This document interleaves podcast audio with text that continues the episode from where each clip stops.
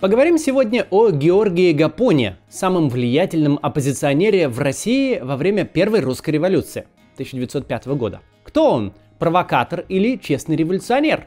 Можно ли получать деньги от правительства и одновременно вести с ним борьбу? Как государству аккумулировать и контролировать протестную аудиторию в рамках лояльной общественной организации и при каких обстоятельствах ему это может выйти боком? Разберемся подробнее.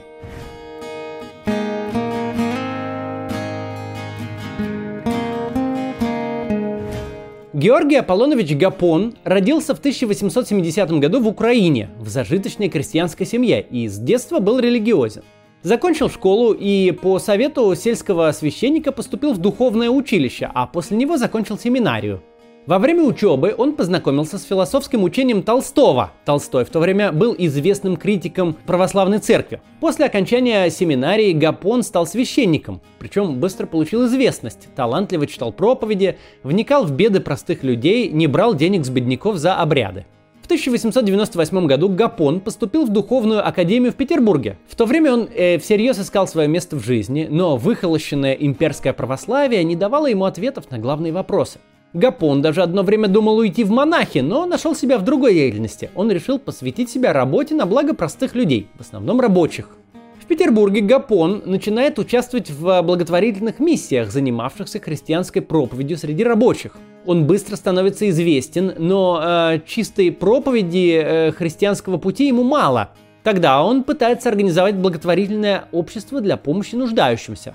Но ему это не удается – надо сказать, что в Российской империи того времени действовали строгие законы, запрещающие любые общественные организации, за исключением благотворительных. Государство считало, что любая низовая самоорганизация людей опасна, в первую очередь из-за того, что такие самоорганизованные общества невозможно контролировать. Благотворительные общества были разрешены, потому что запрещать их было бы совсем глупо. Но вот что-то подобное городским проектам нашим сейчас, не говоря уже о политической партии, организовать бы не получилось. Это было запрещено. Даже в университетах э, кружки землящества были под запретом. С другой стороны, в России тогда существовало множество подпольных запрещенных организаций, даже политических партий, созданных по образу европейских. Две крупнейшие из них, это партия эсеров и партия РСДРП, имели э, разветвленную сеть сторонников и кружков. Более того, РСДРП, как социал-демократическая партия, опиралась на рабочих, как и требовала марксистская теория, и создавала подпольные профсоюзы. Классическая тактика социалистов была такой. На заводе или фабрике создавался кружок рабочих, прообраз профсоюза. Социалисты объясняли рабочим их трудовые права и помогали с их защитой – Рабочие, видя, что их права нарушаются, например, на них накладывают незаконные штрафы или обращаются грубо, могли начать требовать от фабрикантов соблюдения прав и даже иногда поднимали стачки. Стачки к позитивным результатам приводили редко. И вот тогда социалисты переходили к более серьезной агитации. Видите, говорили они, капиталисты не хотят соблюдать ваши права и выполнять справедливые экономические требования. При текущей власти справедливости вам не добиться. А значит, власть эту надо менять. Начиная с конца 19 века ячейки социалистов возникали по всей стране. И, конечно, они были все подпольными. Вернемся к Гапону. В 1902 году он вступает в конфликт с попечительским советом приюта Синего Креста, где он тогда служил, и его отстраняют от должности настоятеля. Однако к тому времени Гапон уже довольно популярен, и его последователи активно возмущаются. В результате Гапона отчисляют из духовной академии и вызывают на допрос. Так происходит знакомство Гапона с полицией – а в Министерстве внутренних дел тем временем проходит смелый эксперимент. Начальником особого экономического департамента полиции тогда был Сергей Зубатов. По долгу своей службы он подробно изучил устройство и способы работы социалистов и разобрался в тактике работы подпольных профсоюзов. В 1901 году он убедил начальство, что запрещать и разгонять профсоюзы может быть опасно, потому что таким образом власть сама помогает создать деятельную подпольную оппозицию – его начало пугать растущее политическое влияние социалистов, и вместе с тем он видел справедливость экономических требований рабочих. Зубатов предложил создавать свои легальные профсоюзы, чтобы вырвать потенциальный протестный электорат из лап революционеров. Этому эксперименту дали добро, и так чиновник Министерства внутренних дел стал организатором легальных профсоюзов. Конечно, вся их деятельность контролировалась, но справедливые запросы рабочих выполнялись. Более того, Зубатов убеждал рабочих, что именно легальные провластные профсоюзы могут добиться для них результатов, потому что власть имеет возможность влиять на фабрикантов. Деятельность Зубатова оказалась весьма успешной. Для рабочих организовывались лекции, кассы взаимопомощи и даже забастовки. Помимо непосредственного кураторства в МВД, эти организации, конечно, были наводнены тайными агентами, так что вся их деятельность была полностью подконтрольна правительству. Более того, после того, как Зубатов, по примеру подпольных профсоюзов, начал создавать легальные и провластные, он еще по образу подпольных партий создал легальную провластную партию. В России тогда существовала подпольная еврейская социал-демократическая партия «Бунт», которая боролась за права евреев. Зубатов, переманив участников Бунда, создал еврейскую независимую рабочую партию, и это в то время, когда политические партии были вообще-то запрещены. Чиновник МВД смог убедить оппозиционеров, что сотрудничая с правительством, они будут более успешными, чем подполье, в подполье. Э, более того, они не будут подвергаться преследованиям. Все это привело к тому, что к 1903 году социалистическая оппозиция в Москве была полностью нейтрализована. Апогеем этой политики было шествие рабочих в 1902 году с портретами царя и возложением венков к памятнику Александру II. Количество демонстрантов составляло порядка 50 тысяч человек, что превосходило суммарный состав всех подпольных организаций и их сторонников. После такого успеха Зубатов получает повышение и переезжает в Петербург. Именно в этот момент он и знакомится с Гапоном, Зубатов понимает, что Гапон – пламенный проповедник, пользующийся популярностью. Именно тот, кто ему нужен для организации легальных и подконтрольных профсоюзов в столице, в Петербурге. А честолюбивый Гапон, увидев перспективы и получив уверение в поддержке правительства, соглашается. Гапон явно не политик, его нюха недостаточно, чтобы распознать подвох. Это и сейчас распространенная ошибка, в которую попадают молодые политики, районные активисты и общественные деятели – их уверяют, что с помощью ресурсов власти они смогут остановить снос дома или запретить мусорную свалку. Мы сейчас понимаем, что защита прав рабочих, как и другая общественная деятельность, например, улучшение городов, эта деятельность в конечном счете политическая. Нельзя свою политическую деятельность ставить под контроль государства, потому что ты в конечном итоге не сможешь проводить свою независимую политику и вряд ли чего-нибудь добьешься в таком случае. Так или иначе, вскоре Гапон по просьбе полиции был восстановлен в Духовной Академии и окончил ее. В 1902 году в Петербурге по образу московских профсоюзов было создано общество взаимного вспомоществования рабочих механического производства. Гапон участвовал в организации этого общества. Зимой 1902-1903 годов он посещает его собрания, много общается с Зубатовым, а затем совершает поездку в Москву, чтобы посмотреть, как это все работает в старой столице. Сейчас продолжим про Гапона, перерыв на короткую рекламу. Вы наверняка уже что-то слышали о Data Science и понимаете, что это крутая сфера, перспективная, интересная и с отличными зарплатами. В общем, за этим будущее. На чем конкретно занимаются Data Scientists? Какие задачи они решают каждый день? И за что же в конце концов им столько платят? Все это вы узнаете, если погрузитесь в Data Science на несколько часов на бесплатном онлайн-интенсиве школы по работе с данными Skill Factory.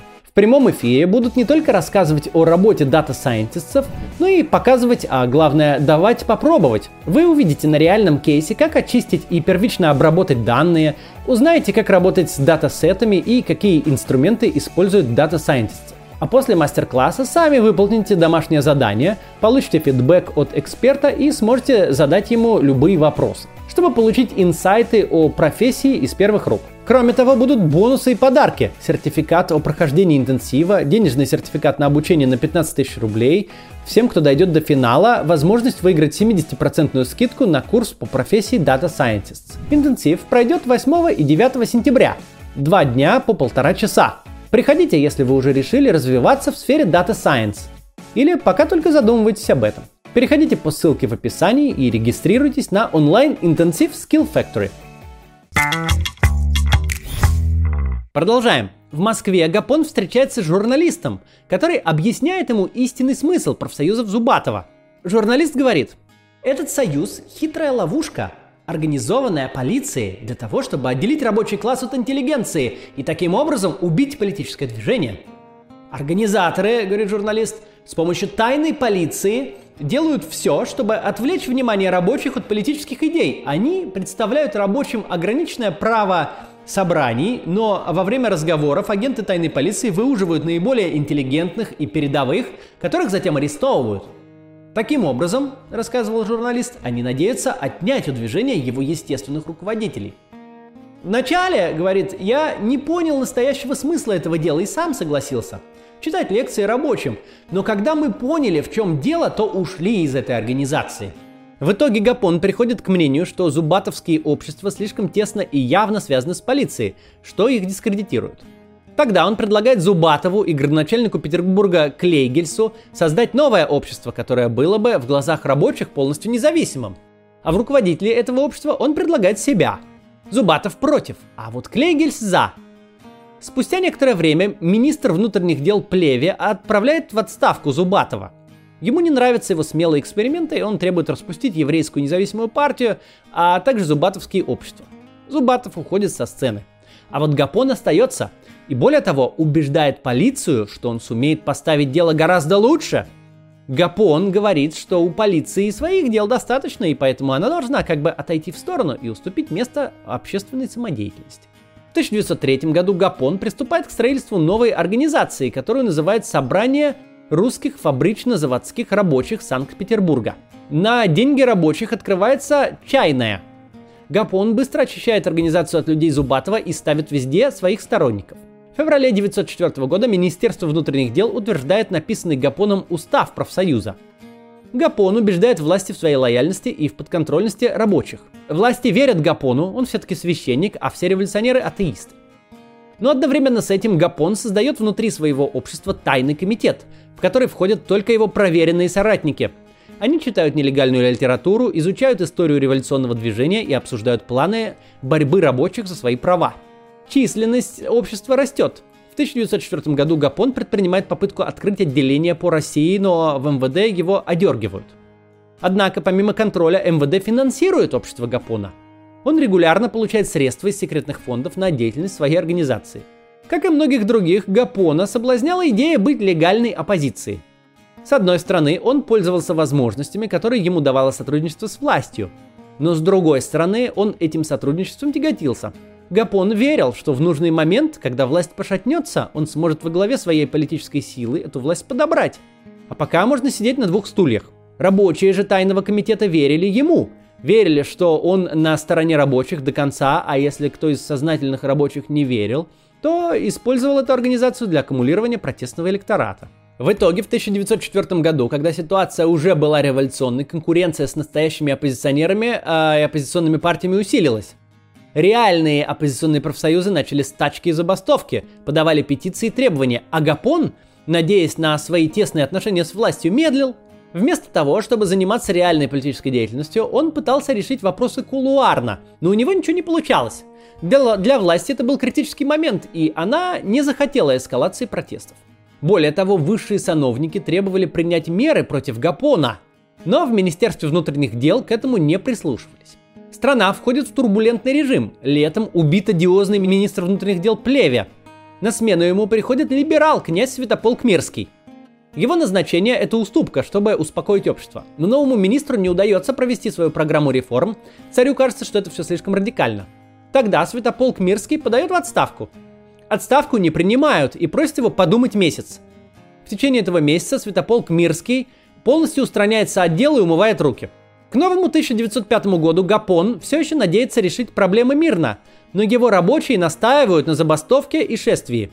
Власть сильно напугана. На Рождество при праздничном салюте одна из пушек оказалась заряжена картечью вместо холостого заряда. Она только немного не попала по царю, были пострадавшие. Все решили, что это было неудавшееся покушение. В таких условиях демонстрации и массовые оппозиционные мероприятия никто разрешать не хотел. С другой стороны, революционные партии и даже его собственные рабочие начали подозревать Гапона в сотрудничестве с властями. Для Гапона настал критический момент, и он твердо встал на сторону оппозиции. Началась забастовка, и в самое короткое время в нее оказались вовлечены до 100 тысяч рабочих. К гапоновским рабочим присоединяются все остальные подпольные организации, его окружает добровольная круглосуточная охрана и журналисты. В этот момент Гапон самый важный и влиятельный оппозиционер в России – Протестующие пишут петицию к царю, причем она представляет собой странный документ. Начинается как верно подданническая жалоба измученных рабочих к батюшке царю, а заканчивается революционными требованиями. Эта петиция сразу же попала на стол к Николаю II через полицейских агентов. Однако, власть тогда, если встречала политические требования, то сразу игнорировала всю петицию целиком. Царь считал, что рабочие на самом деле за него, а если в требованиях есть слова об учредительном собрании и смене формы правления, то значит это не требования рабочих, а написанные под диктовку подпольщиков провокации. Сам царь в это время вообще находился в царском селе, не в столице. Гапон в эти дни одновременно убеждает подпольные партии, что он с ними до конца и встречается с министром юстиции, уговаривая и требуя, чтобы царь принял петицию и манифестацию, иначе за последствия он не отвечает. В Петербурге же никто не хотел брать на себя ответственность за какое-либо решение, понимая, что ничем хорошим ни для карьеры, ни для них лично это не окончится в любом случае. Как вы помните, министр внутренних дел Святополк Мирский не занимается никакими делами и просто ждет месяц, а царя в Петербурге нет. В этих условиях проблема решалась стандартно, по инструкции, которую использовали в армии. ОМОНа тогда не было, полицейских было мало и массовые выступления людей сдерживала именно армия. У армии нет резиновых дубинок и щитов, у них есть только винтовки. Более того, никакой тактики противодействия демонстрантам на улице тогда тоже не было. Конечно, все закончилось трагически. Утром 9 января рабочие с иконами и портретами царя двинулись к Зимнему дворцу. Путь им преграждали военные. По регламенту офицер давал сигнал из рожка протестующим разойтись. Протестующим этот сигнал был непонятен. Затем офицер отдавал приказ стрелять на поражение. Толпа не думала, что в них будут стрелять. А если бы даже и думала, то повернуть не могла, сзади тысячи рабочих. На следующий день все мировые газеты были заполнены сообщениями о кровавой бойне. По всей стране заполыхали восстания, заводы встали, революционеры начали настоящую охоту за полицейскими, а Гапон оказался уже не только лидером протеста в России, но и лицом протеста для всего остального мира. Гапон надеется, что в ближайшие дни самодержавие падет, но этого не происходит, власть упорно защищается, и Гапон бежит за границу. Там он встречается со всеми известными лидерами политических партий, включая Ленина. Гапон овеян славой, и эсеры, и РСДРП хотят, чтобы политическая звезда вступила именно в их партию. И довольно серьезно ревнуют к его славе. Они много лет готовят революцию в России, пишут воззвания и книги, а тут какой-то выскочка стал лицом протеста. Но Гапон не видит себя подчиненным в партийной организации, он хочет создать коалицию всех оппозиционных партий и встать во главе нее. Конечно, у него ничего не получается. Политические мигранты, эсеры и социал-демократы не видят во главе своих партий Гапона – к тому же противоречие между этими партиями сильнее, чем кажется священнику. Гапон все-таки был политически наивен и совсем неопытен. Он и вправду думал, что профессиональные политики с выстроенной и разветвленной структурой, с финансированием просто так возьмут и все ему отдадут. У Гапона берут интервью все мировые газеты, с ним встречаются политики в Англии, а он пишет книгу о своей жизни. Но он мечтает вернуться в Россию и возглавить восстание. Он перебирается в Финляндию и ждет парохода, нагруженного винтовками и боеприпасами – но пароход садится на мель в Финском заливе, и весь арсенал попадает в руки полиции. А в России в это время происходят кардинальные изменения. Был принят манифест 17 октября, фактически Конституция. Объявлена амнистия для всех, то есть и для Гапона тоже. Вскоре должен быть созван парламент. Граф Витте, архитектор нового политического строя, уговорил царя пойти на уступки и хочет добиться уступок и от оппозиции. Но революционеры-социалисты не идут на компромисс. Им кажется, что еще чуть-чуть поднажать и власть падет. И тут Витте выходит на связь с Гапоном. Они договариваются, что Гапон может вернуться в Россию и участвовать в выборах в парламент, но при условии, что он будет призывать рабочих прекратить вооруженное восстание. Гапон на это соглашается. В ноябре 1905 года происходит объединенный учредительный съезд новой партии. На него собираются около 4000 рабочих. Туда же является множество представителей революционных партий, включая большевиков, меньшевиков и эсеров. Постепенно съезд превращается в митинг – Партийные ораторы всеми силами стараются сорвать намеченную организацию, выступая с критическими речами, но им это не удается. В эти дни Гапон вырвал из революционного движения наиболее сознательных и организованных рабочих. Тут терпение профессиональных революционеров подошло к концу. А еще и в газетах появились сведения, что Гапон получил от Витта 30 тысяч рублей. В прессе началась настоящая травля. ЦК партии эсеров постановил убить Гапона и поручил это дело своей боевой организации – Друг Гапона Петр Рутенберг, который спас его от рук полиции 9 января, член партии эсеров, и именно ему было поручено убийство. Рутенберг должен был доказать верность партии делом. Он подбирает преданных рабочих, объясняет им, что Гапон стал предателем. Бывший друг зовет Гапона на секретную встречу под Петербург. Там на даче, спрятав рабочих, э, он вызывает Гапона на откровенный и довольно циничный разговор. Они обсуждают договоренности Гапона с Витте и желание Гапона вести переговоры с Рачковским, вице-директором департамента полиции. Услышав последнее, рабочие выходят из убежища и вешают Гапона. Так закончилась история самого известного оппозиционера в России тех лет. Был ли он провокатором? В литературе и воспоминаниях его так и называют, но нужно понимать, что значение этого слова за сто лет с лишним поменялось. Кого мы сейчас назовем провокатором? Какого-нибудь нашиста, который придет на митинг и бросит бутылку в полицию, чтобы у полиции был повод разогнать митинг силой и посадить протестующих. 120 лет назад провоцировать революционеров не надо было. Они и так, безо всяких провокаций, занимались терроризмом, совершали политические убийства, грабили банки и инкассацию. Тогда провокатором называли любого агента полиции, который участвовал в оппозиционной деятельности. Гапон, безусловно, получал деньги от полиции, но провокатором в сегодняшнем понимании его назвать нельзя – мы же не называем провокаторами Ксению Собчак или организаторов партии «Новые люди», например. Безусловно, его деятельность была в большой степени самостоятельной. Он не был слепым орудием Министерства внутренних дел, но ему казалось, что он может стать главой независимой политической силы, сотрудничая с властью и получая от нее средства на организацию этой политической силы. Это, конечно же, нонсенс. В политике самая большая ценность – это репутация. Сейчас, конечно, времена не такие жестокие, как 120 лет назад, и если бывший оппозиционный политик или журналист идет работать на Russia Today, это означает только репутационную смерть. Никто их не вешает. Но нужно понимать, что нельзя пойти работать на Russia Today или вступить в Единую Россию, чтобы изменить эти организации изнутри и сохранить какую-то поддержку или что-то подобное. К сожалению, это часто ошибка начинающих политиков. Они пытаются делать нечто подобное. Именно поэтому мы, когда интервьюируем наших кандидатов на политических кампаниях, всегда спрашиваем их о политических взглядах. Мы не будем поддерживать районного активиста, который одобряет присоединение Крыма, или муниципальную депутатку, которая поддерживает Лукашенко, или защитника какого-нибудь леса, который не против политики Путина. Потому что репутация в политике это самое главное. Потому что любая общественная деятельность в конечном итоге политическая – и потому что нельзя быть против власти, одновременно сотрудничая с ней. Вот такие дела. Сегодня поговорили о событиях в России начала прошлого века. До завтра.